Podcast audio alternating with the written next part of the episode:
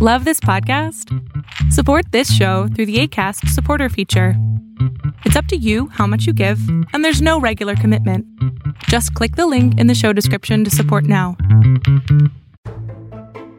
Hello there, and welcome to episode 5 of the Wealth Code podcast. Today we have Dr. Jaclyn Chasse with us, who is a naturopath, a teacher, and a professional who works with supplements. I wanted to have her on because I really love how she blends the naturopathic, holistic side of health with the tangible, practical side of allopathic approach.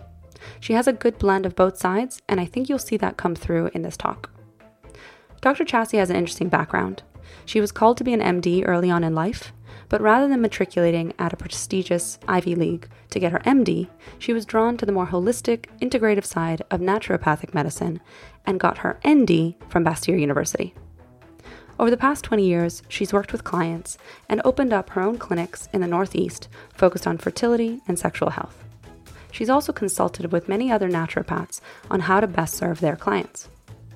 She's served as the president of the American Association of Naturopathic Physicians, and she currently works for the largest distributor of dietary supplements to healthcare professionals, where she provides oversight of medical education.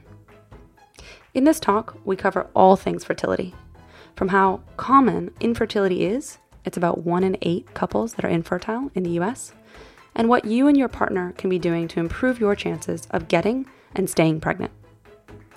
Over the talk, we also touch on cervical mucus, which is not something I knew we were going to be going into, but it's amazing how excited she gets about the body and how incredible it is. This is a great episode to listen to if you are trying to conceive or starting to think about that in the coming one to two years. One thing to note is that this episode is also for the guys, as there are some interesting facts in here too about your part of the fertility equation as well. Happy listening.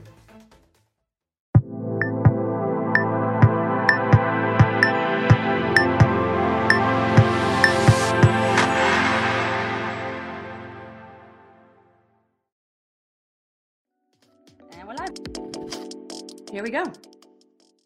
Dr. Jaclyn Chasse, welcome, welcome, welcome. Thanks for being here. Thank you. So happy to be here. Likewise. Um, so let's get started. Let's just dive right in. And I absolutely love your story. You are an enigma to me because you are not just a one sided doctor or naturopath or uh, physician or just on the policy side. You mix everything together. And I think that's absolutely wonderful. Can you tell us your story in your own words? Sure. Well, thank you so much. Um, so, my background actually was biochemistry and lab research. And um, I did my undergraduate degree and kind of looked at what I wanted to do afterward. Um, I worked for a couple years in a lab that studied preclinical um, drugs. So, it was a diagnostic drug that was used in MRI contrast agents. And um, that was super interesting. I got a lot of exposure. I did a lot of physics, which was a new expansion on my knowledge base. And then decided about, you know, from what I wanted to do for grad school, I was looking at PhD programs that were more research oriented or going into medicine, which I'd always been interested in. And I never had heard of naturopathic medicine before uh, and actually applied to conventional schools and was accepted at Dartmouth and had intended to start there. And it kind of cropped up somewhere in that year of application that I learned about naturopathic school. And when I learned about it, it just felt like such an incredible fit for me. You know, I was one of those people that I've never liked even taking a Tylenol for pain. I was resistant and I wanted to know what else could I do? Could I drink more water? Could I get more sleep? You know, what was it that was triggering? And that comes a little bit from my health background as well.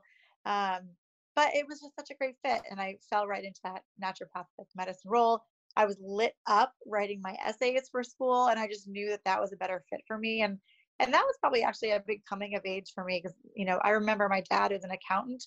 He said to me, "Okay, so you've got an opportunity to pursue a PhD for free, where they would pay you while you're a student, or you could go to medical school at an Ivy League school, or you could do this thing that no one has ever heard of, graduate $100,000 plus in debt and then try to claw your own way. And I was like, pretty much. Yeah, that's pretty much it.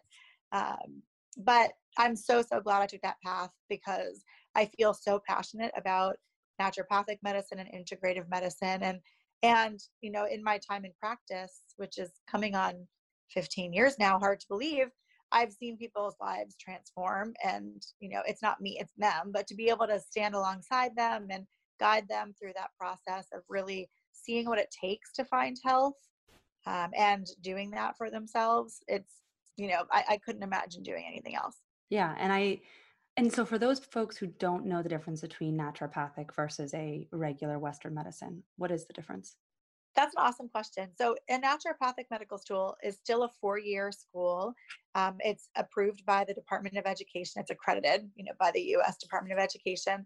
But the education, the first two years is really pretty much identical, but the last two years are really different. So, a naturopathic degree really just focuses on what we would call primary care medicine or like outpatient medicine. So I never did really surgical rotations other than minor surgery, like, you know, stitches and skin tag removal and stuff like that. Um, and instead of doing hospital rotations, we spend that time learning a lot more modalities. So we get more than a master's level in counseling, we get more than a master's level in nutrition. Um, we do physical medicine like a chiropractor or osteopath would do. We do herbal medicine and homeopathy is the fifth area. So you get this very wide spectrum of all these other therapeutics on top of drugs, which we do learn and we can prescribe. Uh, but it gives you such a big toolkit when it comes to working with patients, and you can really help people find the best short and long term plan for them. And I think you've also been quite uh, fundamental to getting naturopaths covered under insurance, correct? Yeah, like I said, I'm really passionate about what we do and about patient access. And that's one big challenge for naturopathic doctors and for patients who want this kind of medicine is that depending upon where you are, NDs can't do everything in all states because the licenses are different. Mm. And some states even don't offer licenses right now.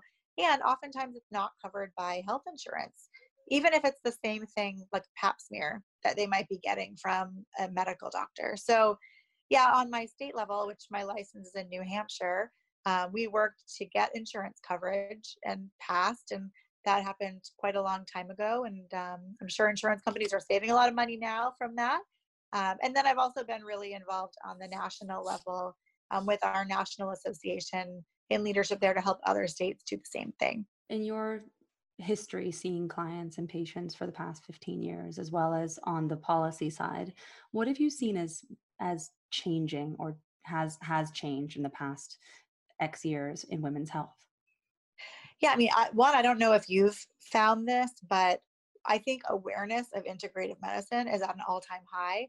And compared to 10 years ago, it's a completely different world. Do you feel that way too? A hundred percent. I find, especially with my my family history, we went from Western medicine is the only way, and now all the way to homeopathy. So we've completely switched, and we've had cancer in my family, we've had heart disease, we've had a whole host of different things, and and now it's seen as less woo woo and it's seen as wait this might actually be a, an interesting holistic approach to health yeah i mean a lot of the woo like the woo woo theories that naturopathic doctors and holistic providers put out there are now the science is kind of catching up with clinical observation. Like you one great example is leaky gut syndrome which was a very like consumer facing term that was a highly criticized thing.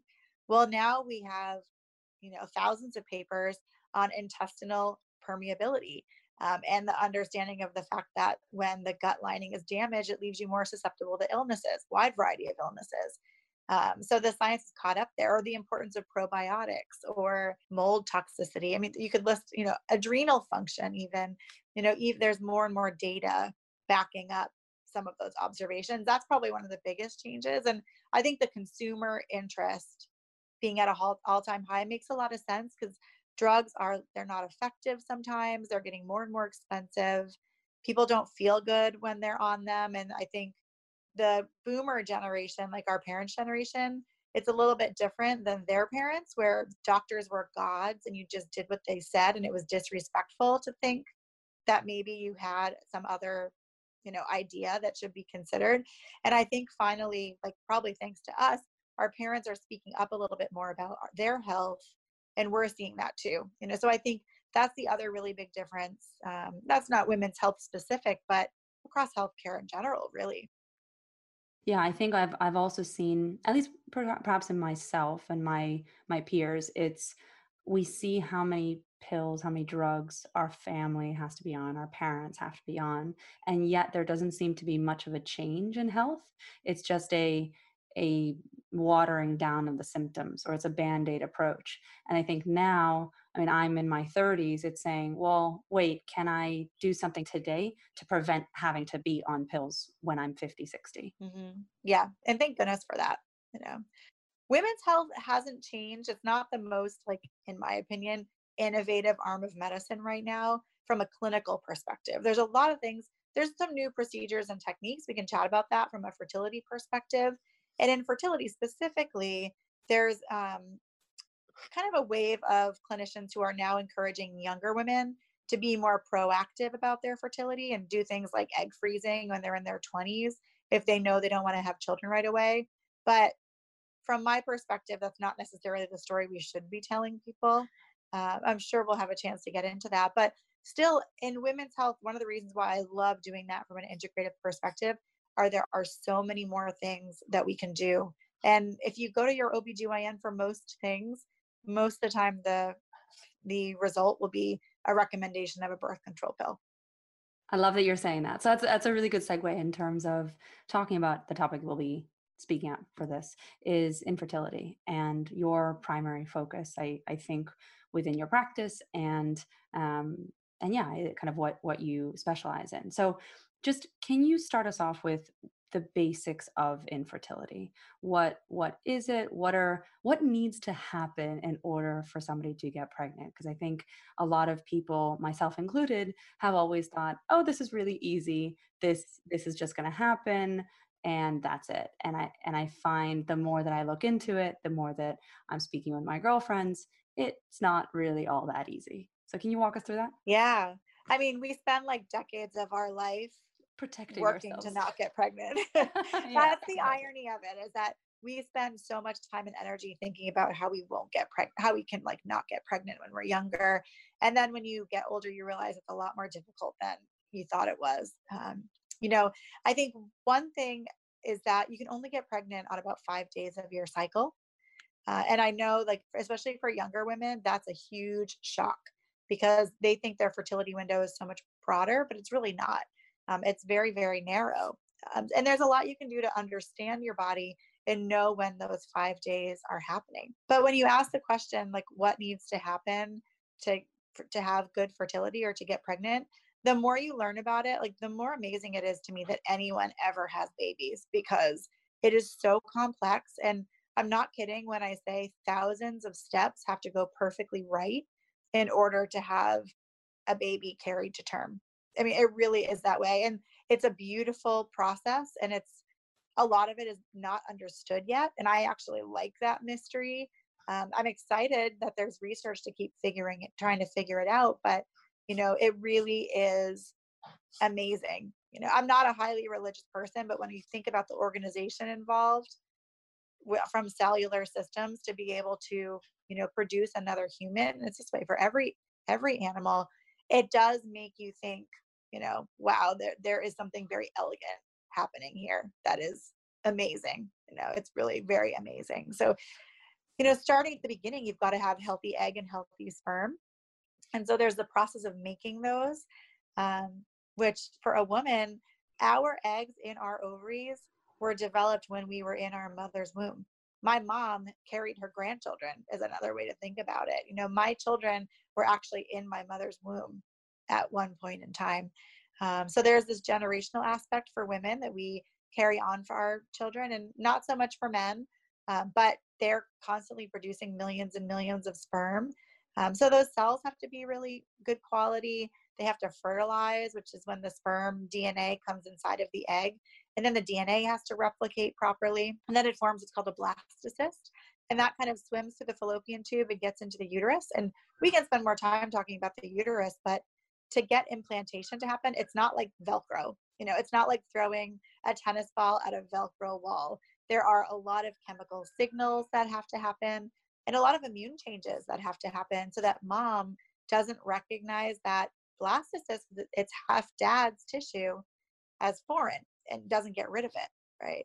And then you then that's only the very beginning. Once implantation starts, then you have everything that has to happen to go from you know a single cell to a human being. It's it's really pretty amazing. What i saw in one of your other talks was that it's 30 to 40 percent of of fertility uh, or infertility right 30 40 percent is women oriented 30 to 40 percent is is the man and then 20 to 30 percent is a combination of the two and whether they're they they have issues on on either side. Yeah that's exactly right. You know women really and this is in data and also in my own practice women carry the burden of infertility for the couple generally but it's equally you know biologically a man's issue and a woman's issue. Um, so it is a really interesting perspective there and i don't know if people realize but the rates of infertility are one in eight or about 15% in the us and that's the same disease rate as breast cancer you know just to give you that perspective like we talk a lot about breast cancer and women are hugely supported through breast cancer but infertility is a little bit different because it still has and, and we've done a lot in the last i would say two to three years to really lift the veil of shame around infertility so that couples don't have to suffer and carry that in silence. It's not your body failing you you know any more than any other health condition um, but the, it, the prevalence rate is very high. Chances are that each of us know a handful of people who are struggling right now that have not told us. Yeah. Is that number one in eight, is that specifically for the US? Is that, or is that for similar across other modern societies as well? Yeah, it is US data, but it is very similar in other Western countries, Britain, Australia. You know, they all really follow those same numbers, unfortunately. And I like that you brought up the idea of shame and how much people aren't speaking about this and how that i have found that people are starting to speak up more more often but yet there is such a a burden that the woman or the man will don't want to talk about it because it's seen as i've done something wrong or i'm eh, fill in the blank inept or whatever whatever the, the negative term one can bring up. I don't eat well enough. I weigh too much. I weigh too little. I work out too much you know people carry you know i i took a birth control pill in my past i had a sexually transmitted illness in my past i you know had an abnormal pap smear like all of those things that we question is that the factor?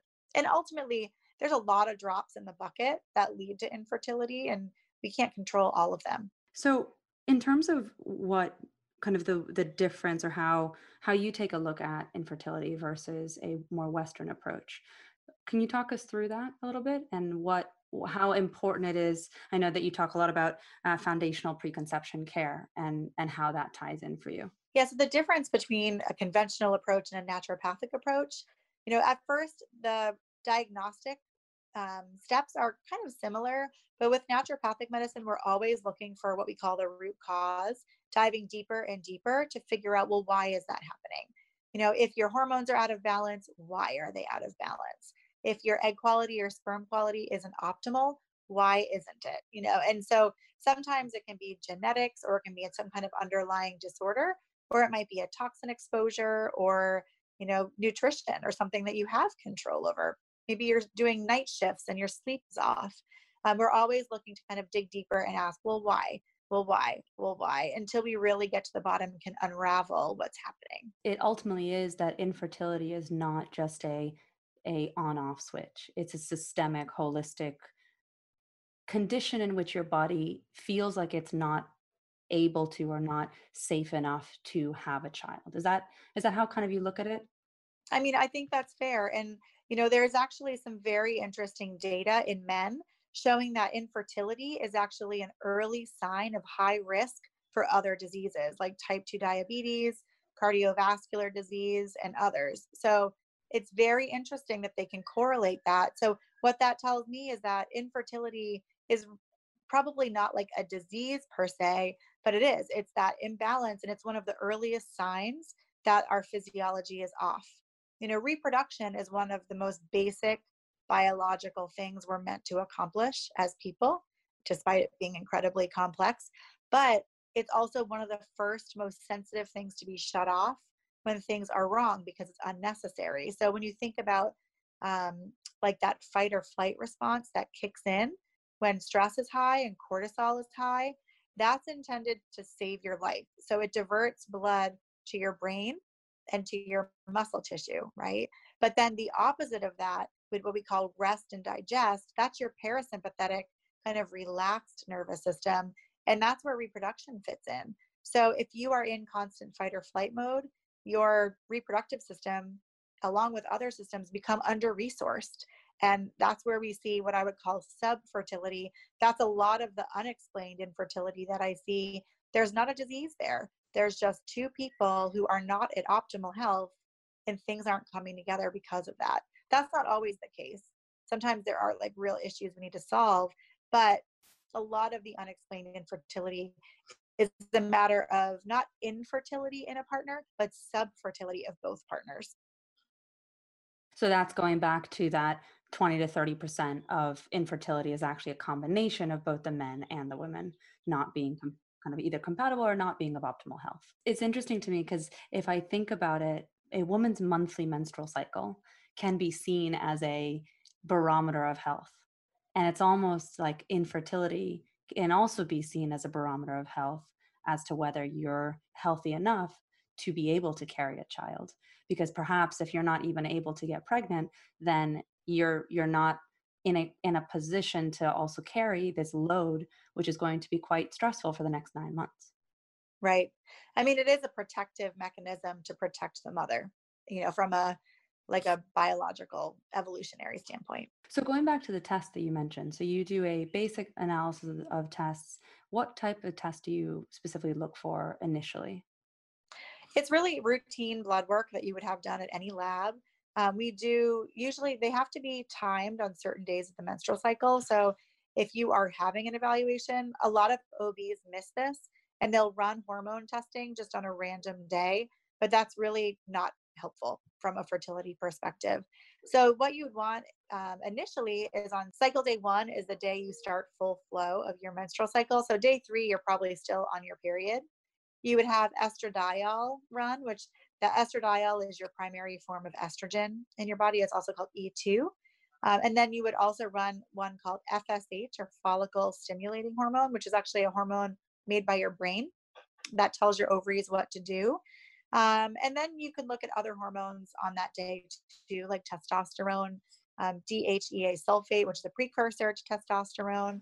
Um, I also run anti-mullerian hormone, which AMH is a another marker for egg quality. Not as good, uh, but there's not really a great perfect marker, so we have to run a couple of subpar markers and try to get a glimpse of what's happening.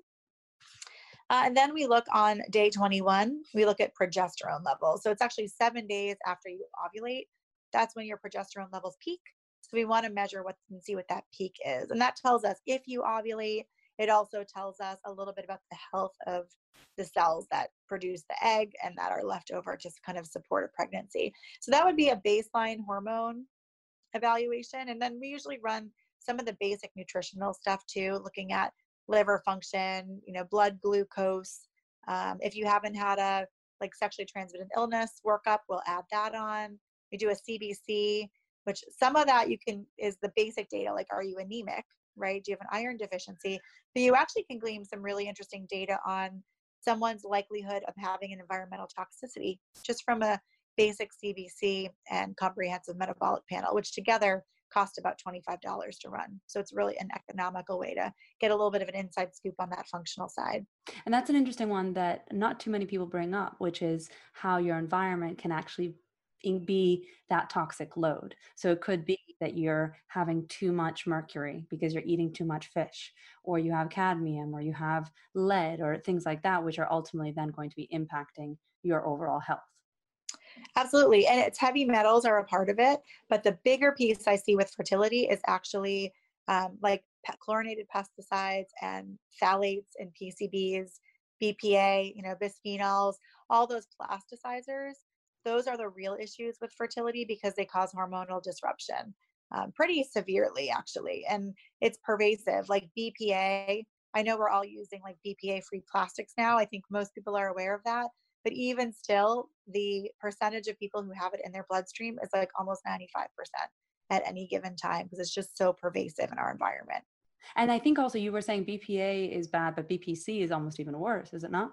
Yeah, there are other bisphenols out there that have come out. BPC, you mentioned, BPS is another one that are you can say BPA free because they don't contain bisphenol A, but they contain a sister compound that hasn't been tested, right?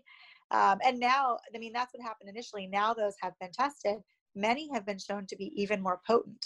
So, really, the best thing to do is to avoid plastics as much as you can when it comes to, you know, food, food storage, both when you're shopping and when you're storing food in your home. And the other place that you get a lot of it is actually receipts in the store. So as much as you can like get an emailed copy or just decline the receipt, the better off you are for not touching that.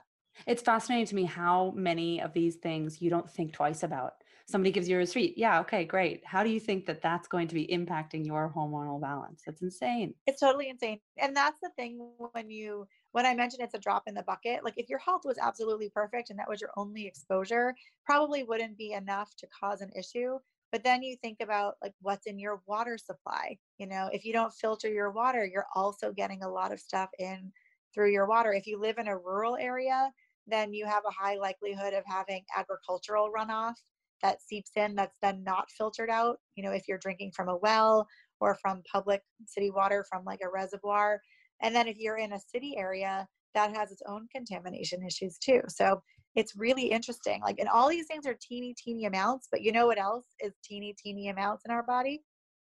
Hormones, um, tiny amounts. And so, you know, like parts per million in your bloodstream. So it can have a big impact.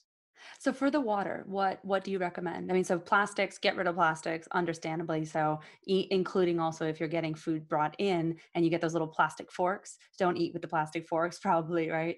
And the biggest thing is like hot food don't heat food in plastic. And actually, like, you know, in our family, we have like a true love of Chinese food. We live in a community with a high Chinese, like like 30% Chinese population. So there's some awesome restaurants that have like healthy food, but we don't really do takeout because everything comes back like hot soup in a plastic container, right? Or water bottles, another one, like drinking from water bottles. So yeah, we know to avoid the plastics as much as we can. Uh, with water, with drinking water, that's a tricky one because you want to do what you can afford. Uh, so the very best is to do reverse osmosis, which is a really good purifying system, but even that doesn't take everything out. But I would just say do what you can. You know, if if all you can afford is a pitcher filter, carbon filter, get that because it takes some things out. But the best thing you can do, every city is required by law to publish a water report at least once a year. So you can call and find out exactly what's in it. And a lot of them will be within the limits of the EPA because if it goes out of that, they'd have to correct it. But you can at least see what's coming up close to that upper limit and look for filtration that would remove that specific contaminant. Things like fluoride, even. I was going to say any contaminants that really come to mind that are a complete no-no, fluoride or something like that. Yeah, PCBs are a big one. Fluoride, I recommend people not get in their water. You know, if you want to use a fluoride toothpaste that you put in your mouth and spit, that's one thing, but I don't think we should be ingesting it every day. I mean, those are really the, the two big ones. And then looking at it's going to have a lot of different chemical names, but different agricultural runoff issues. Really anything that gets flagged on there um, that they're testing for can be a problem. One of our previous conversations, somebody had brought up that most of the water that we have is actually water that's been kind of filtered. So it's water that is coming through the sewer system through you know not like toilet water almost it's been filtered over and over again and so therefore it's been bleached it's been cleansed and all that. And so if you think about it that way it's pretty nasty. Like, that's so disgusting. Yes like try and clear water that's had poo in it. Yeah, it's going to take a lot of chemicals. So the one yeah, that we it goes through a, that big process. Yeah. There's one filter that we've had is called Berkey water filter. Uh, it's this two two barrel one that that apparently is is quite good. The two barrel systems are awesome, and they can go underneath your sink. So that's a really good option. That's kind of an intermediate cost. Reverse osmosis systems are in the thousands of dollars. I don't know what the Berkey costs, but you can get those double chamber systems usually for under a grand, which is a good balance. And it's good for health, period. It's not just about getting pregnant. Having clean water is essential, you know, from out of, you know, for a lot of reasons. Yeah, yeah, and it's and it's one of those things where okay, you could spend the money on um, on a Brita filter, but again, look at that versus some of the other ones that are out there, and maybe you'll realize that the Brita for the for the cost, it might make sense to upgrade to a to a Berkey or something with a double Agree. And the other thing to think about if you have the means to do it is a whole house system because um, you actually get a lot of contamination too in the shower um, be, or in the bath. In the bath, you're obviously sitting in it. In the shower, you have the water on your skin, which your skin is very absorbent. Don't un- underestimate how much you take in through your skin. Your skin is basically just like your digestive tract, right? You absorb things in through it, but it's also aerosolized through steam. So you're inhaling things, and there are certain contaminants like chlorine that um, come through inhalation even more so than they do through drinking through the digestive system. So there's a lot that can happen, you know. And so if you're going to get just a pitcher filter, I also recommend people buy the screw on shower filters, um, which are maybe like 15 or $20. And that can help to remove it out of the shower too. So you have a couple options to like get it from your points of water retrieval or to think about a whole house system that just takes care of everything. And then the other component also, and I will we'll get off this topic in a sec, but uh, I think is also given the skin is the makeup that we put on or the the body lotions or the shampoo or things like that. You mentioned about phthalates before. Can you talk about that? Absolutely. So parabens and phthalates in beauty care products are a big issue. And you know, thankfully, I feel like the last couple years, the beauty care industry has come a long way to really try to take that stuff out. I mean, I was at the store looking for like a new shampoo and conditioner, and even Pantene, which I grew up on, now has like no SLS, no parabens, no phthalates. They're aware of it, and that comes from consumer demand. It's not the companies that are doing it; it's consumers that are asking for it. And so you can even get lower cost products that still have the experience of a typical, you know, shampoo, for example, that they'll suds up still, um, or like a toothpaste, right? You can get good toothpaste now that aren't just baking soda that will work really well for you give you the like experience you're looking for but be cleaner you know, so thank goodness and makeup too has come like such a long way. There's some really fantastic brands out there that are very ethical and and one great place to look is um, the environmental working group they publish they have one called skindeep.org um, and that you can actually look up all of your beauty care products and it will show you a rating system based upon risk of cancer and risk of reproductive harm. So the reproductive harm is the what you want to pay particular attention to, um, but they rate it like red, yellow, and green. So it's very, very easy to find clean products, and you can look by category too. So if you need a sunscreen or you need a body lotion, you can easily see which ones are the best out there. Yeah, I, I absolutely love EWG. It's, it's a really nice app and they have a whole host of different products. What I noticed as well was that there's a number of products that I think they call it green labeling, where it seems like it's very healthy and it seems like, oh, yeah, it's clean living and this, that, and the other. And when you actually look it up on EWG, then you quickly notice that, you know what, it's not quite as clean as that marketing and as that label looks like. Yeah, one brand like that that I used for a really long time, and I'm speaking about it kind of historically, they could be a lot better now. In fact, they probably are. But Aveda was one that I used a lot, like when I was in my 20s. And I thought I was buying something clean and natural because it was herbal. They used some like herbal ingredients and they had marketing that seemed very green.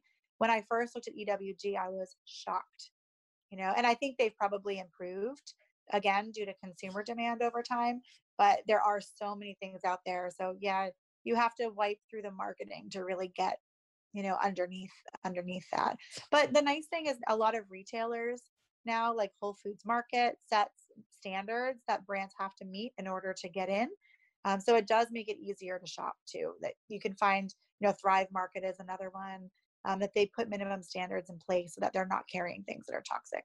And so maybe um, talk a little bit more. So I think in terms of the reviews, you know, there's a toxic burden, there's nutrition, there's the impact of birth control. Let's let's just shift to nutrition and specifically caffeine, alcohol, and sugar, and what impacts that has or may have on infertility.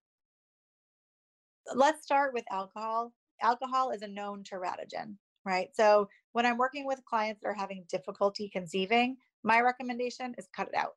You know, there's just it's something that you don't need it doesn't offer a benefit to you. Caffeine i would argue offers a benefit sometimes to you know help you get through the day but alcohol is a bonus right? And if you can cut it out great.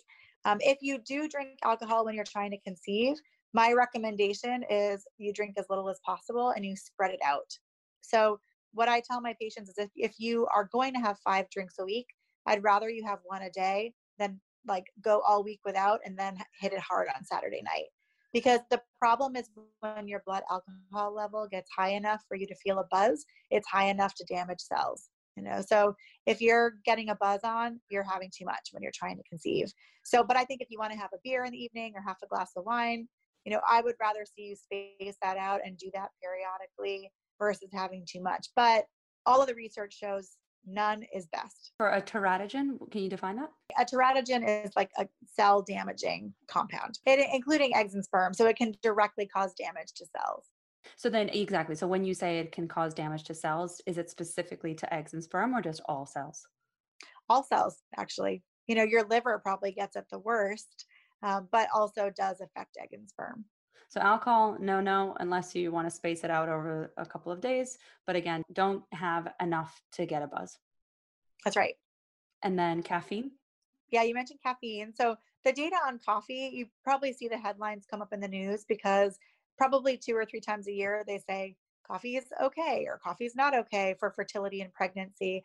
And really, the data shows that if you're drinking two cups of coffee or less per day, you're probably fine you know so coffee is typically what's studied um, and believe it or not there are other compounds in coffee that still can cause harm at high amounts. So even decaf coffee in high amounts can still be harmful. So it's not necessarily just caffeine.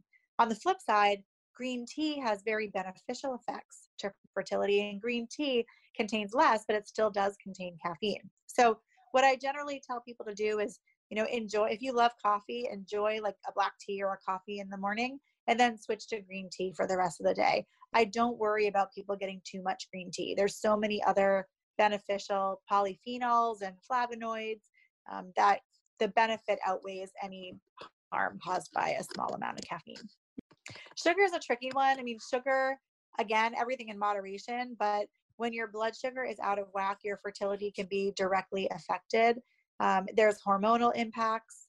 You can be more likely to gain weight, which can then make it tougher to get pregnant. You don't want insulin resistance when you're trying to conceive. That makes it tricky. So, really, the best thing you can do is eating a whole foods diet. Mediterranean diet has a ton of data around fertility. Um, and really cutting back on the refined carbohydrates and sugars as much as you can. Mm. So can you dig in a little bit more on that insulin sensitivity and how what the mechanism is and why it uh, impacts fertility?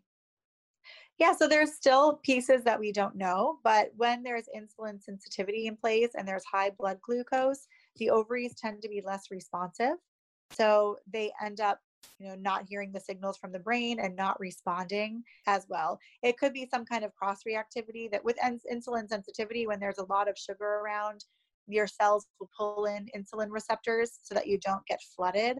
Um, and it's likely that maybe estrogen receptors are also affected, or there could be other mechanisms at play. But we do know that it can cause hormonal disruption in men and women, but women seem to be even more affected. The other piece of it is if you're pregnant and your blood sugar is out of whack, you are also at a higher risk of um, gestational diabetes, of preterm labor, of having a baby with a birth weight that's too low or too high, and your child can have higher risk of illness throughout their life. That's another super interesting topic, and another reason why I love preconception care um, is that the outcome on the child can be huge. It can be really huge. And so that's why when you talk about preconception care, you often do say that it's three, four months, but kind of as a time frame, right? Talk a little bit more about that. Yeah, so believe it or not, it's about 110 days for a sperm to be made and for an egg to go through its final maturation process. It's about a four month window of time when your body is getting those two cells ready. And remember, like if you're going to build a child, you're counting on like two cells. It's like one egg and one sperm, and that's the blueprint. Like the genetic data in there is the best that child will ever get, ever. You know, they can't surpass it, they can't go above it. So, you know, I think parents should feel a lot of responsibility even if they're not struggling with infertility, to take care of themselves and make sure that egg and sperm is as healthy as possible.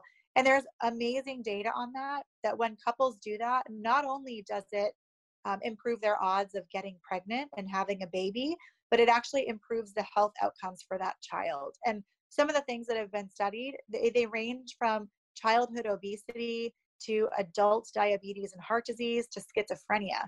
I mean, to autism. The results are broad. You know, when they look at children who are born to parents who prepare and are in good health versus those that don't, the impact on the children is like really profound. So, from my perspective, like as a naturopath, one of our core foundational beliefs is the power of prevention. And when we think about that, usually we're talking about it as like, what can I do to prevent disease in my own later life, right? But preconception care is actually improving the health of the next generation. You know, our generation is seeing the lowest life expectancy on the books. You know, it's for the first time it's going down instead of going up. But I think we have the ability to change that for our children through just good preparation before we get pregnant. I hadn't heard about the schizophrenia. So it's really interesting to think how our generation now, potentially folks who are having schizophrenia or mental health issues or are, you know, looking at at us as adults now, what was it that our parents did during their youth that probably affected us? Yeah, and you know, you think about there are still women out there who whose moms took a drug called DES during pregnancy. Yep. Um, which DES it was given widely, and you get asked about it on health forums and might not know what it is, but they thought it would actually improve the woman's like health of their pregnancy, but it turns out it had negative impacts and caused sterility of their daughters that were born. Um, and in some that it was lower doses, it can cause infertility. But you know, there's a lot of other things that we our moms were exposed to when we were in utero that are kind of out of our control or our ability to fix. And I actually think a lot of the infertility rates we're seeing now, they're due to what we're exposed to, but probably also what our moms were exposed to and what our grandmothers were exposed to that we're paying the like generational price for um, and kind of climbing an uphill battle. Things are cleaner now than they were in the 70s when companies would just dump waste into rivers. We've at least improved through like the 90s, late 90s and 2000s um, that we're not facing that type of exposure today. But I think we're still kind of paying the cost for it. Mm, that's an interesting point of view as well. Yeah. Eh, oftentimes now people are saying, oh, well, we wish we had it how it was for our grandparents. The spinach that we're eating today doesn't have as many nutrients as what our previous generations had. So it's it's often a dialogue of we're in a worse situation now than we were before, whereas uh, it's you're kind of saying the flip, which is which is also true. You know, both both are true in in their own right. Yeah, I think both are true. I mean, at the start of industrialization in the early 1900s, you know, prior to that, we didn't have a lot of these synthetic chemicals in our environment. And then I think things kind of started to go up where it was like the power of science, you know, and the Tupperware generation and Teflon and all these things that now we're starting to say, okay, pull it back a bit because although these seem miraculous to improve our life in some ways, they're detrimental to our health and we're trying to get them out. And we're learning that like PFOAs, like from Teflon, we can't get them out of our environment you know we're just trying to do the best we can to avoid them um, but at least we know now to like not let companies dump industrial waste into our rivers you know we are we're trying we're to getting get better there, yeah. I think we're, st- we're starting to have the conversation about glyphosate and and things like Yeah. that we're getting there but it's still and you know the interesting thing is what will be that thing of our generation will it be exposure to wi-fi and Yeah. to cellular signals that years like our kids will learn you know that those things were causing harm and although we thought they were miracles there are detrimental health effects there too we don't really know yet but i imagine that we're going to be getting more information as time goes on EMFs is an interesting one. I I myself am, am electrohypersensitive, so I feel it quite quite a bit. And it's interesting because we are so drawn to and the Internet of Things. We're so drawn to a 5G or a quick, you know, being able to to download a movie in five seconds. And and in truth, it's what are those environmental toxins coming that we can't see that pr- previously it was lead paint that we didn't think there was anything wrong with it perhaps EMFs and all of these invisible networks are going to be the new lead in that we'll know about in 20 years, 30 years. It is something that i talk with my fertility patients about i mean it's on the radar and i think there's enough knowledge to know that it can cause harm and we should at least take the precautionary principle to be smart about how we use technology what are the things that you use you know to limit your exposure So I uh, I have a it's called it's called a Defender Shield. So it's a case. Um, and so it's when I test it with my EMF meter, I notice that there's a complete difference. So there's certain products that you can get um, just a shield, but honestly, most of the time it's just keep it as far away as possible as for as long as possible. You know, I don't need my phone to be right next to me if I am not expecting a phone call. It can be on the other side of the room and just have it on noise, um, like kind of a the sound. And so if somebody does call me, then yes, I can go run to it. But I think it's also a habit of of changing that habit of always needing to be next to your phone. Um, the the other thing that I do is I put my phone on airplane mode, and um, and then I'll just turn on the Wi-Fi if if I'm expecting phone calls. And so if people want to call me, then they can just text me and then say, okay, turn on the phone, right? But how often? I think it's interesting because when I tell my friends about that, they they say, well, I can't live that way. I get so many phone calls. It's like, when was the last time that you actually got a phone call? Yeah, those are great. I mean, I take I give people the same suggestions. Like a lot of people use their phones as alarm clocks at night, which I generally say like get all light out of the bedroom, including your phone. Leave it out if you can.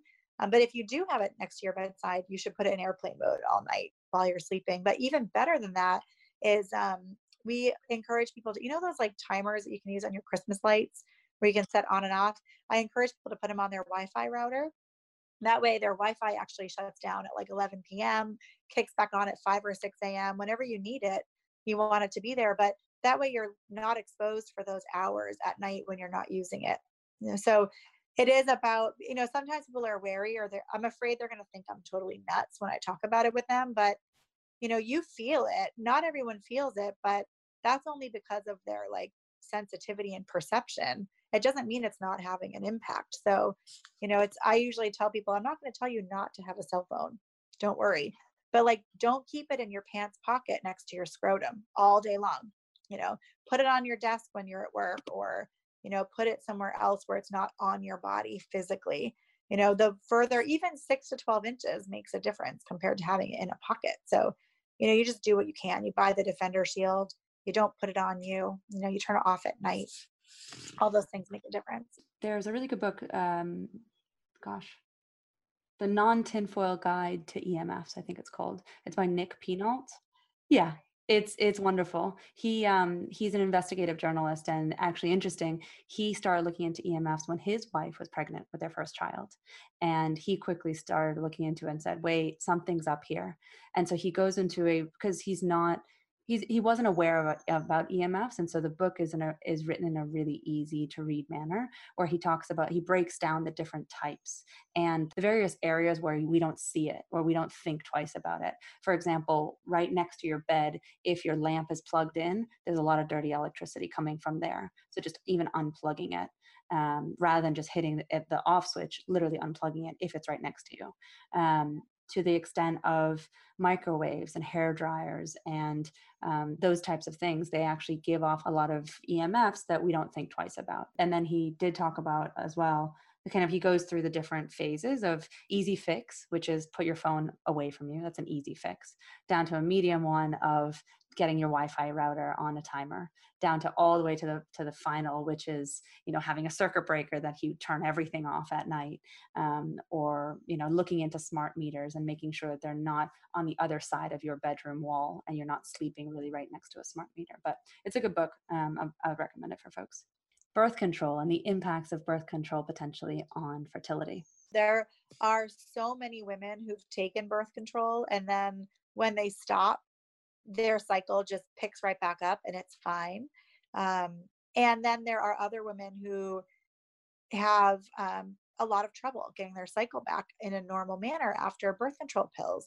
So I think it's probably not the birth control pill directly that's the problem. It's the birth control pill in combination with other factors happening with the woman. However, you know, birth control pills, they do cause specific nutrient deficiencies like magnesium and B vitamins that can become chronic when you're on them for a long time. So sometimes that needs to be repaired. And they cause, I mean, they override your hormonal systems. They basically shut it down. They shut down ovulation. So depending upon the sensitivity of the communication between your brain and your ovaries, they can be problematic. And I work with a lot of women who need help to get jump started again with a normal cycle, even young women after being on birth control pills for three months, six months, 10 years. The birth control p- pill kind of messes up the communication or the balance between the various hormones, between pregnenolone, between progesterone. And then also, I think I there there's a link there with cholesterol. Can you talk about that link between the three? Yeah, so I mean, birth control pills always have at least some progesterone like, you know, they call it progestogens. They kind of trick your body into thinking you're already pregnant, and that suppresses ovulation. Okay, so that's the basics. Some birth control pills contain estrogen and progesterone both, or the reason why they're numbered is they might have a biphasic or a triphasic where they have different combinations of those hormones throughout the course of the month to try to kind of mimic your cycle but also prevent a pregnancy. Um, and that's why different pills are utilized for women with acne versus not, or why, you know, if you gain weight on one, you might be switched to a different brand um, because they're all a little bit different. But yes, you know, cholesterol is the backbone for all of our hormone biosynthesis estrogen, testosterone, um, progesterone, they all come from this cholesterol backbone. So when you're taking hormones exogenously, what happens is your body senses they're not around and it will change the signaling around your own innate production of hormones. This is the same with thyroid medication, right? If you take thyroid medication externally when you don't need it, you'll be high for a little while, but then your brain will be like, wait a minute, we have enough around. I don't need to tell the thyroid to keep making it.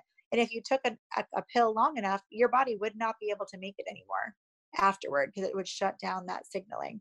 So similarly with women's hormones you know it really changes that communication pattern and like you said with the cholesterol levels you have a different need for cholesterol because you have these pools of cholesterol that we get through our diet and through liver metabolism but it's not being pulled into hormone synthesis anymore at the same rate that it was before you know because you just don't need it quite so much so then, in terms of cleansing yourself or kind of getting yourself back up to normal, the things that you it's not a one size fits all. I can understand that, but oftentimes it's the magnesium and B12 that you find are the deficiencies, or is there anything yeah. else? So I think to begin, I like using magnesium and a B complex um, with a lot of B6, which is one that becomes particularly deficient on B vitamins. And then the other thing would be supporting liver function.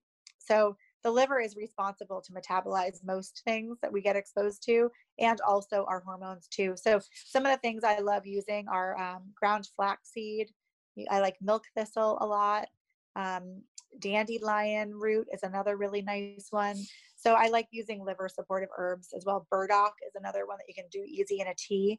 Um, that they're gentle, but they really are effective to kind of get the liver stimulated to really make sure that you're metabolizing things. And I actually use similar liver support like that in women who don't tolerate IVF drugs very well. So they might go through a round of IVF where they're on massive amounts of drugs to stimulate their ovaries to produce follicles that'll be retrieved.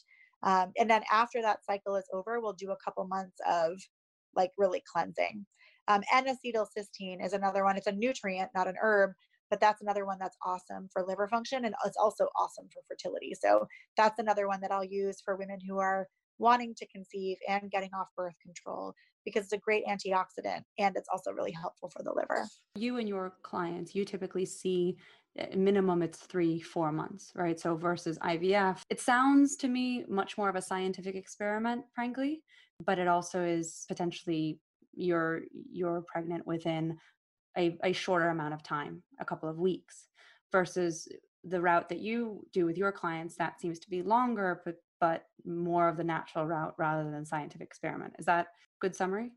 I think that's a good summary. And I am not anti IVF. Like, one, I'm so grateful because we have so much data on fertility and pregnancy because gobs of men and women have gone through it and have been willing to allow their information to be shared so we can learn. So, from a science perspective, so, so grateful because they've pulled apart this mystery of the steps to get pregnant and we have so much more information to be able to help people with secondly the timeline thing can be really important for an older couple three to four months could dramatically change their fertility if a woman's 39 or 42 or 43 and she didn't have access to IVF, you know, in four months' time, her cycles could stop. Right. So for some people, that short time frame is really helpful and really important. And that's okay. You know, I work with so many great reproductive endocrinologists, and it would always be my preference to work with patients with just naturopathic medicine. But in the world we live in, partnership is essential. And like so many couples benefit from naturopathic medicine plus conventional medicine. So I'm really open to the use of it. And ultimately, like this is my belief for healthcare for women, period, is we should have whatever feels right to us from a reproductive health perspective. You should be able to know your options and you should be able to choose.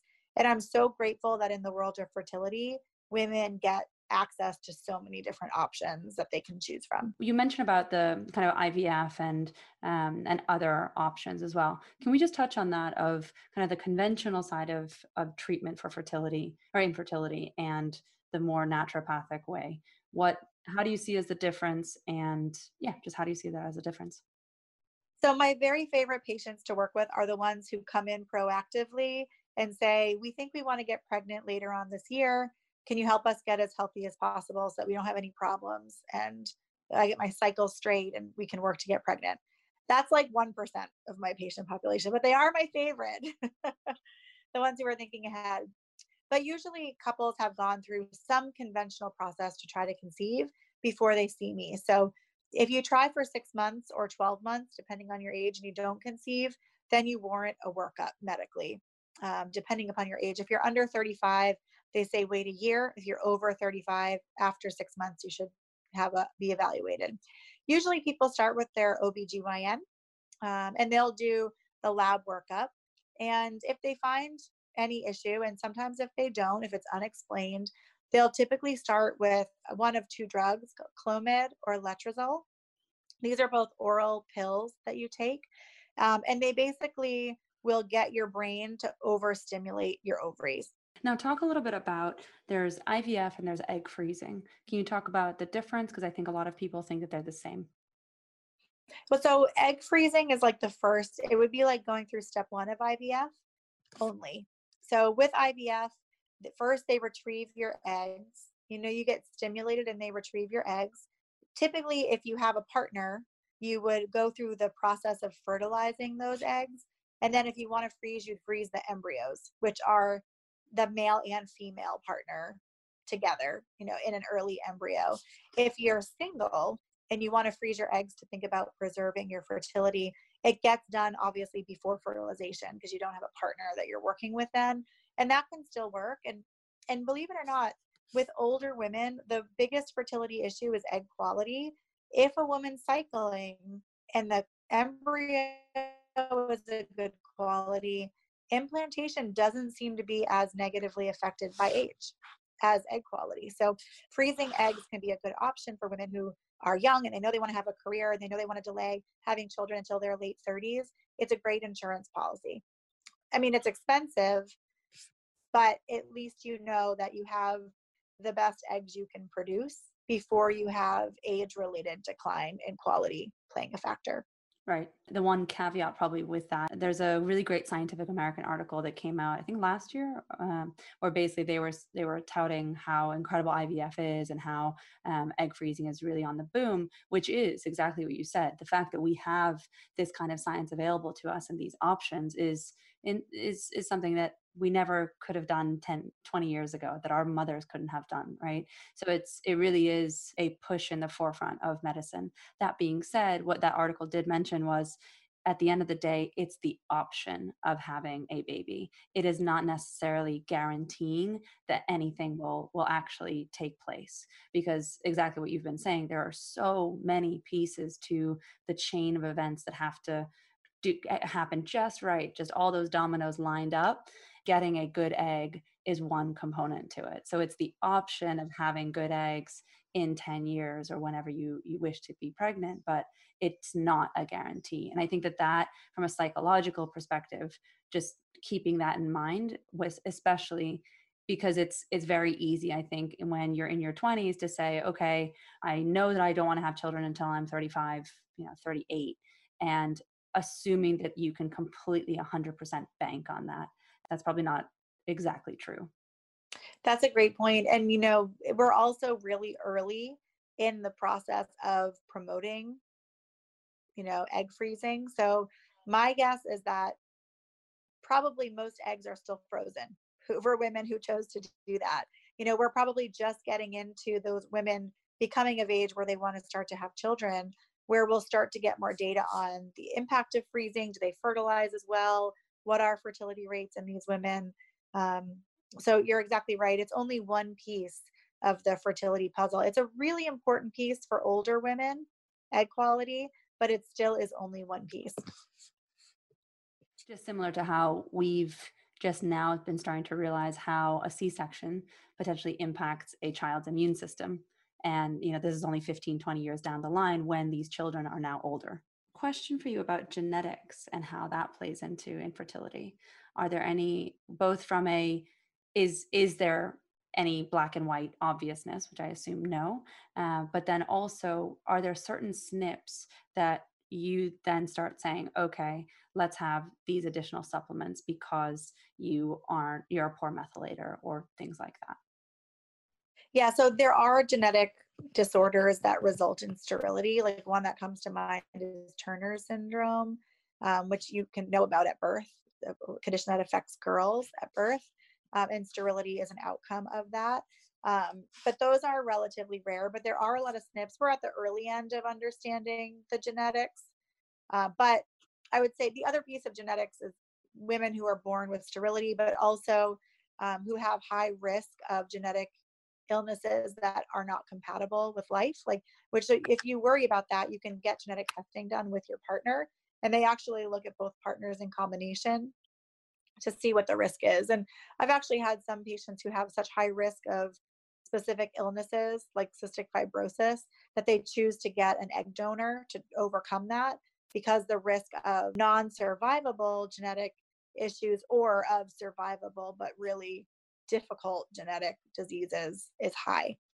Um, and then the other piece is the SNPs that can impact fertility. There are some, like MTHFR mutation is one um, that can have an impact on fertility. The data used to say actually that it didn't impact miscarriage rates, um, that it was non significant findings, but we've seen it, you know, and I think it's easy to correct. And in fact, nowadays I don't test for it as much because like almost all the folate in the marketplace is methylfolate that we're utilizing. Um, but sometimes, like if someone also has a COMT mutation, that means they need different B vitamin support in addition to the methylfolate. So I do look at those genetics as one of the additional functional tests through looking at um, like 23andMe or Ancestry.com is actually a little bit more comprehensive with the SNPs they look at. And then we can run it through a couple of different um, like data processing software that can help us elucidate what SNPs we should be considering. Um, there are some SNPs, I don't know the name and the code off the top of my head, but ones that make it more difficult for you to process BPA, um, or that mean that you really require a certain type of vitamin E in order to be effective, or that we need to watch your vitamin A levels, or that you, maybe you need a higher vitamin A level than standard. So there's a lot that have indication as to like nutrient it points in the direction of like honing in nutrition based upon genetic SNPs.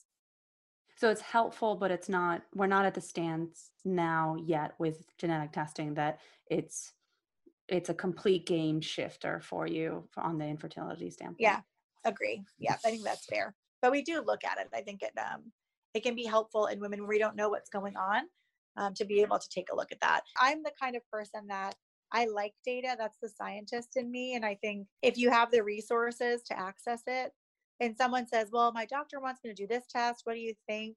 you know my thought process is the more information you have to make the right decision for you the better off it is and so if you have the genetic data you definitely want to look at it one thing that i think i had heard in a previous talk of yours was progesterone suppositories can you talk a little bit about that so progesterone suppositories i do use in early pregnancy um, for women where their progesterone level is low progesterone kind of rises through the first trimester and it can be low progesterone can be a cause of early miscarriage although the data says it's only about 5% of miscarriages. So, and I think most people assume it's a much higher cause of miscarriage than it really is.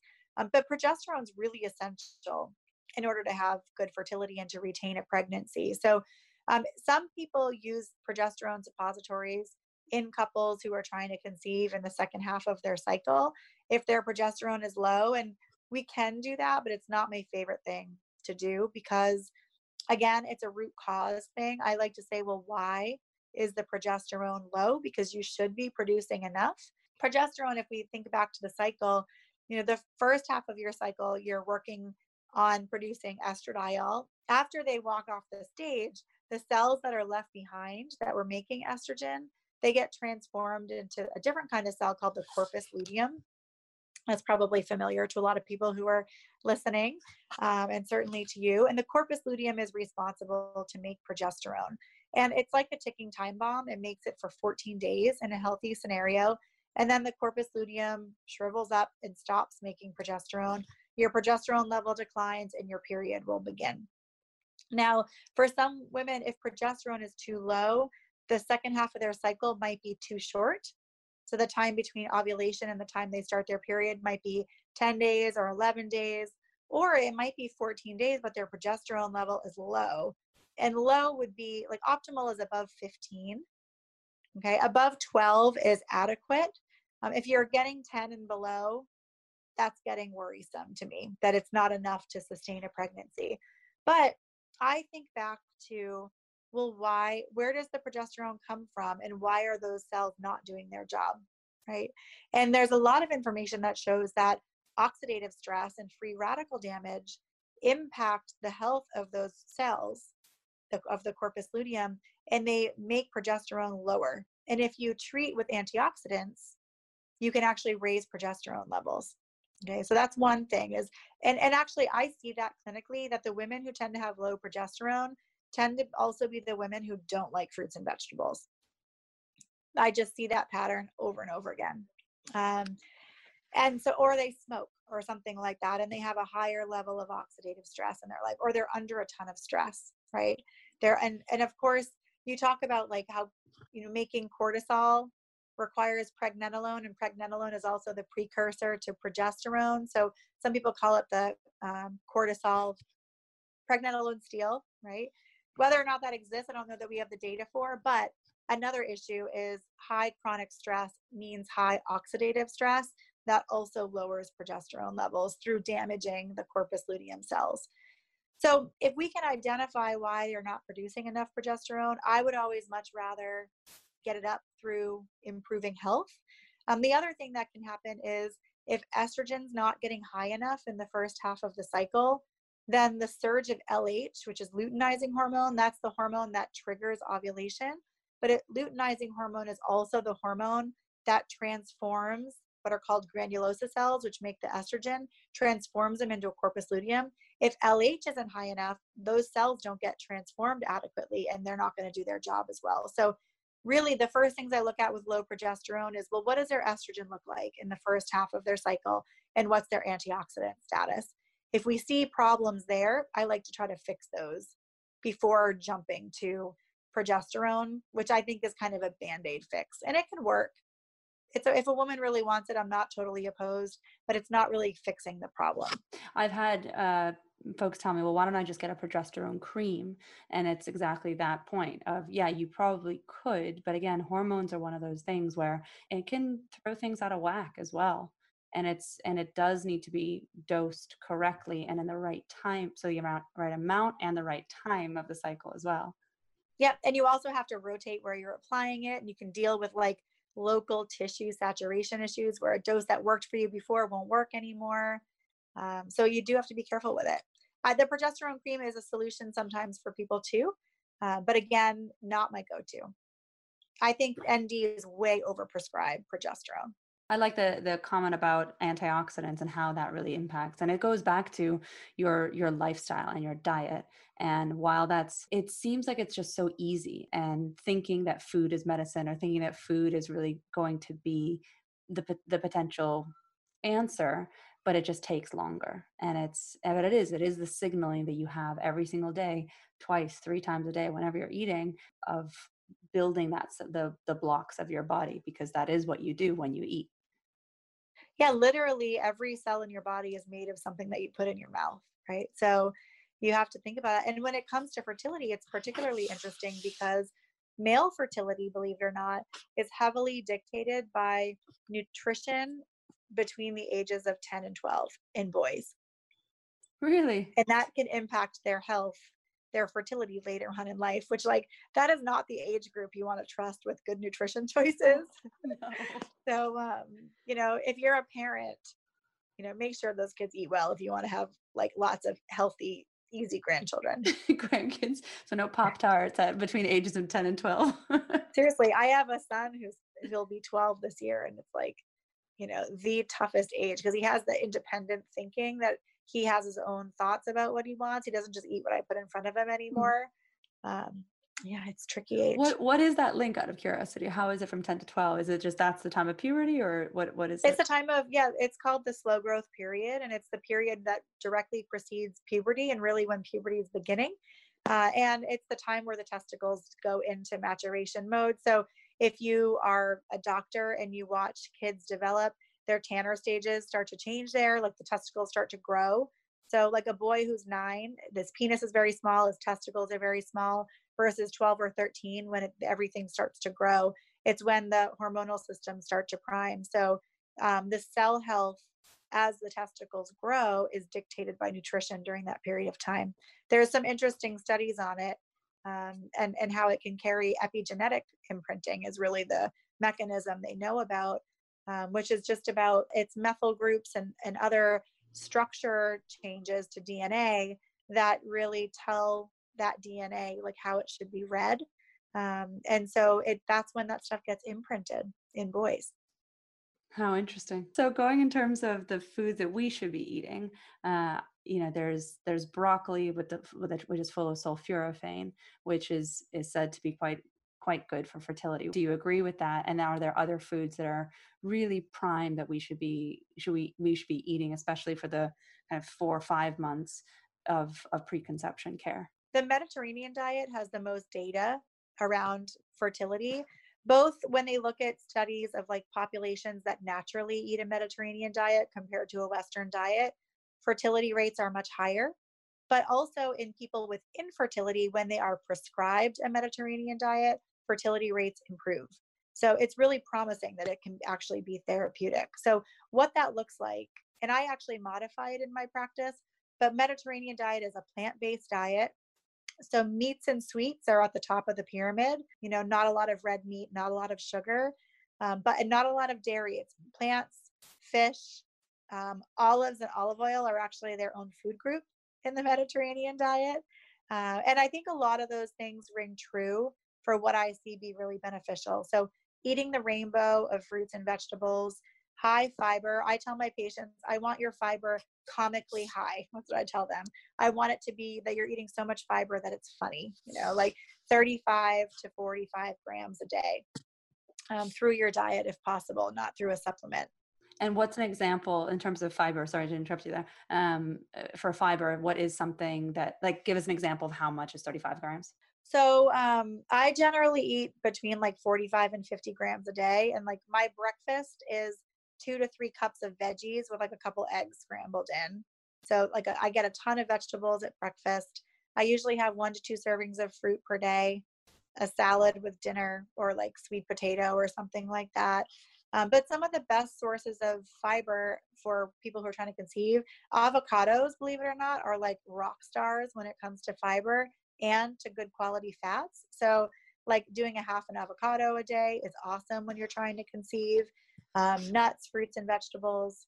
Um, it's someone, if you see someone who's like consciously eating a lot of fruits and veggies and plant foods, they would hit that. But this average American, you know, who maybe gets one or two servings a day, they might be at like 15 grams, maybe 20 grams a day of fiber if you're not consciously working at it. The omega 3 fats and healthy fats are the other thing. And I think I kind of diverge from the Mediterranean diet here because the Mediterranean diet is traditionally low fat, but I think fats are a little bit more important when you're trying to conceive specifically, but it's the right kind of fat. So no trans fats, which is a lot easier now. Excuse me, it's taken out of a lot of foods and you don't get it out at restaurants, but really good quality fats are important. So I pretty much take people off of conventionally raised animal products and say you've got to go local. You want grass fed beef where the fat, it's more CLA, it's healthier fats. You know, you want grass fed butter. You want plant based fats like nuts and seeds and avocado, and, and olive oil is awesome. Staying away from your like refined conventional oils like vegetable oil, soybean oil, saf, you know, safflower oil, all those oils. Um, and sticking with more wholesome oils and fats. But I accommodate a bit more of that. Like I, you know, Mediterranean diet might say red meat once a week. I think if you're doing grass fed, you could probably do it three times a week, you know, but you should be doing more fish, you know, wild caught fish, clean fish, um, to make sure that your healthy fats are up. That's really critical for good fertility. And in terms of then teas, supplements, tinctures, those types of things that that women can start taking. I mean, holy basil, for example, I drink a holy basil tea quite often. I just like the taste of it. What other types of things like that? So, you know, teas and herbs are like secret sauce, you know, and I love getting my patients on those when they're trying to conceive you know, first let's talk about culinary herbs. So, like all of the culinary herbs, like rosemary, garlic, ginger, turmeric, basil. What are your other favorites? Marjoram, you know, sage. All of those, like they have the aromatic quality. All of those come from polyphenols and flavonoids. So, those are all therapeutic. So, I tell my patients heavily spice your food. That's another way that you can get a wide range of antioxidants just through your diet. So, don't underspice, like overspice. I put spices on my salad now in lieu of dressing sometimes, right? Don't be afraid to use them liberally. And the same goes with what you drink. That's another awesome way to like sneak in more therapeutics and more antioxidants. So I love holy basil. It's like it tastes really good. Um, it's really it has like a sweet quality to it, and it blends great with other things. There's a tulsi line that I love that like in our house we make tulsi hibiscus tea and we drink that instead of juice like even my kids love it. It's really palatable. Um, green tea is also awesome to drink through the day. Um, you can do like matcha you know or whatever kind of green tea you like. They make all kinds of flavors of green tea. And then from a fertility perspective i also love nettles because it's very mineral rich and nutrient rich. And red clover also is a phytoestrogen. So that can help raise estrogen levels. So if you don't have problems with estrogen dominance, then drinking red um, drinking red clover, sorry, is really really beneficial.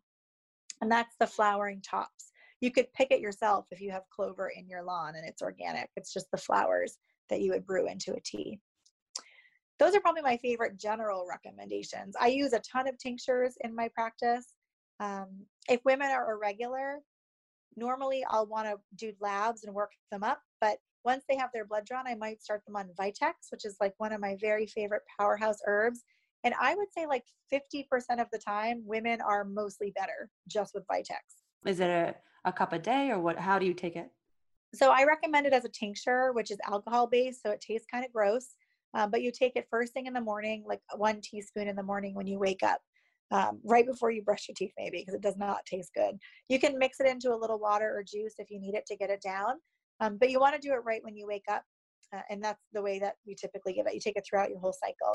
And it actually works to improve the communication along your hypothalamus, pituitary, and ovarian axis. So that communication stream that controls your reproductive system, it, it really helps to improve that communication. They used to think it was a progesterogenic herb because they saw progesterone go up when women took it but it's actually it has no progesterone like activity it really is just working to improve your body's own signaling pathways which is awesome and it's a natural herb right it's not vitex yeah, sounds like a drug herb. but it's a natural herb right yeah it's chaste tree berry is what it's called um, and it's yeah it's the alcohol does not taste like blueberries or anything delicious but it does work really really well and then also how about um, licorice or ashwagandha or um what's the other one I was thinking of? Shiv- Shivandra, is it? Schisandra? Just no, sh- sh- there's another one. I can't remember. Shatavari, maybe? Shatavari, yeah. I love adrenal restorative herbs for women. Like we tend to be go, go, go all the time. So uh, and a lot of these herbs have a strong tradition of historic use in women for longevity throughout their lifespan. Um, Shatavari is one of my very favorites. It comes from the Ayurvedic Indian tradition, and it was it's called for the woman with 1,000 husbands. That's how it translates. So you can probably imagine all the things this herb is really good for, um, like cervical mucus and libido and um, energy levels to keep up with all those thousands of men. Um, but it also it helps with hormone function and hormone balancing. So that's another nice one. I like that as a it's a root powder. Um, I like it as a powder. So any recipe that you looked up online for like a maca ball, you could sub out shatavari and do the same thing. Just sub out shatavari powder for maca. Maca can be helpful for some women, but it's also very hot and very stimulating. So not everyone responds well to it. So I would say only do that with a practitioner. But shatavari is a great tonic and pretty much safe for anyone. Um, some of the others you mentioned, licorice, I don't use in women trying to conceive unless they absolutely need it. There are some cases, like with PCOS, where it can be really helpful, um, but that's not one that I would give routinely. I would say Tulsi, ashwagandha is also great. That has a lot of fertility data in men and it can improve sperm health in men, but it's also a great herb for women. And all of those are like for the woman who's kind of stressed and wired versus like stressed and exhausted. Uh, and then the other two that I love are maitake mushroom and reishi mushroom, um, which those have also been studied and shown to improve ovulation rates in women who aren't ovulating.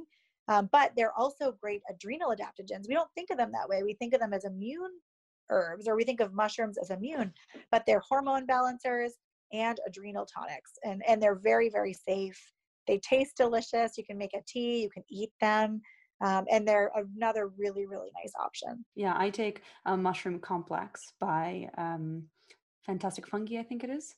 Um, and it's just a combination of all of them. There's cordyceps, reishi, lion's mane, a whole host of them because it is. It's an immune booster. It's a it's adaptogenic. I mean, there's so many different elements from mushrooms that I'm not going to have tea all the time, but I do have just the tincture, and I just put it in a a, a squirt of water, kind of right before I, I, I wake up, or right when I wake up.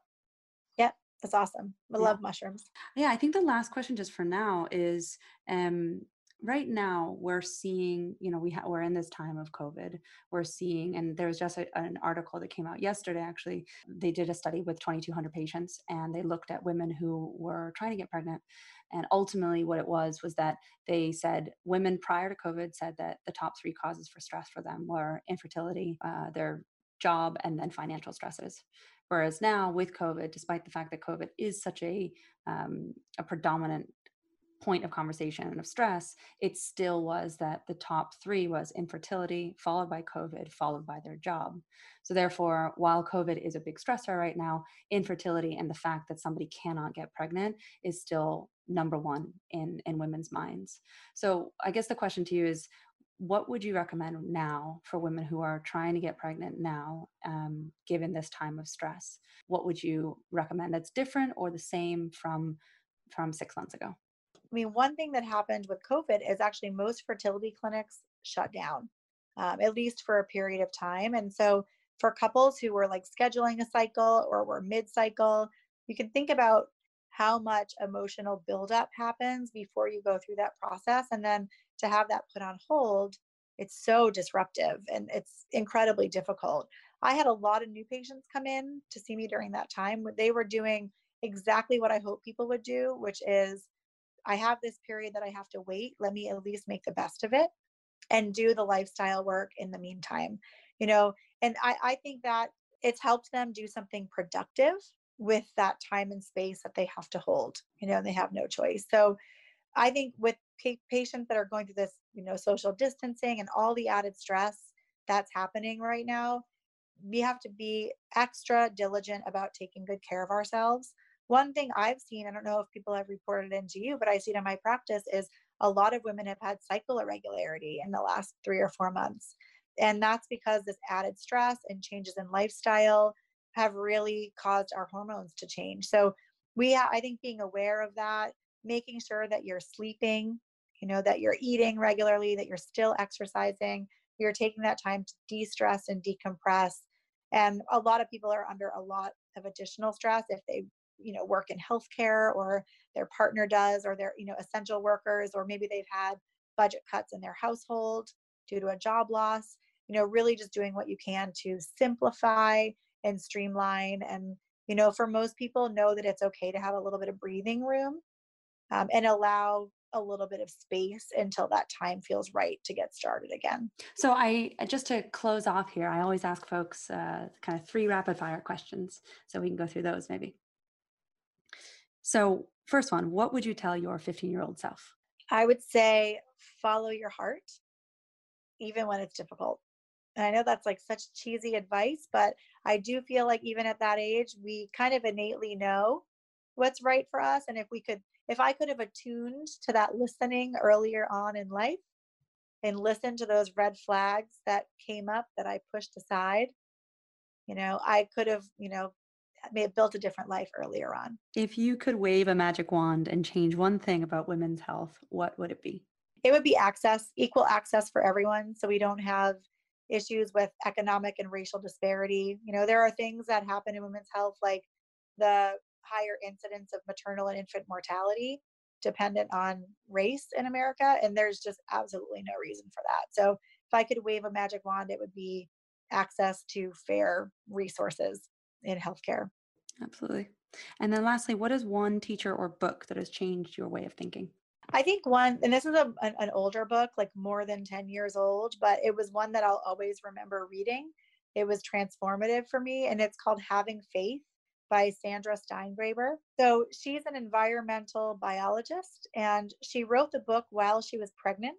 And one, her writing is like poetry. I mean, she blends science and poetry, and it's just a beautiful book to read. She also, while she was pregnant with her first pregnancy, was fighting for cleaner air, cleaner water, cleaner environment, and really studying the effect that that has on pregnancy, not fertility per se, but pregnancy. And that is what really opened my eyes to the impact that our environment has on us and it turned me in from being like a patient and a doctor into really being an, an activist um, because i just feel like that external advocacy if we really want to achieve optimal health we all need to be involved in that and, and do our part 100% okay that's i have to put that on the reading list then because that sounds it's an incredible. oldie but a goodie yeah. yeah. She's written another one since, and there's actually a documentary made because um, she got cancer. And so she started studying the impact of the environment on cancer. And um, that was really well done too. But this was her first book. Okay, I'm de- I'll definitely put it in the show notes and then also uh, put on my Amazon list as well. Because um, yeah, I think I think uh, in the environment, the more that we that we realize that it's not. I mean, it is the food that we put in, but I think it's critical to think about the environment think about the water the emfs the the things we put on our skin like all even the thoughts that we have. And and i think that there's such a, a tremendous amount of that of our own emotional stability and the people that are around us and how that impacts our health as well that right now we're we're getting there and we're starting to realize that um, through a number of different folks work. But it's yeah it's not just about calories in and calories out you're absolutely right yeah yeah i'm glad you that's a, a, good note to end on the mindset's everything. Well thank you again. Where can people find you? Where um, can they yeah can they listen to, to the amazing work that you're doing? So our website is perfectfertility.com and there's a lot of free resources there and online classes and things like that and that's where you'll find me Super. And thank you to, I think it was Dr. Carrie Jones who introduced us. This has been wonderful. And I can't wait to, uh, to have you answer some of our questions next week during our Q&A. All right. Well, can't wait. See you then. I hope you enjoyed that episode and geeking out with Dr. Chasse about cervical mucus. Never thought I would say that. if you're interested in working with Dr. Chasse, she can be found at www.perfectfertility.com. She has some wonderful online guides and courses there as well you can use the code WealthCo to get a discount. If you learned something during this episode, will you do us a kindness and leave a review or tag us on social media? We're whealth.co on Instagram. Let's share the wealth together and get more people educated about this type of information about fertility. Frankly put, our future generations depend on it. If you enjoy content like this, then chances are you'll love our global online private community of women's health explorers. You can join us at www.whealth.community. Catch you there. Until our next health exploration, stay awesome.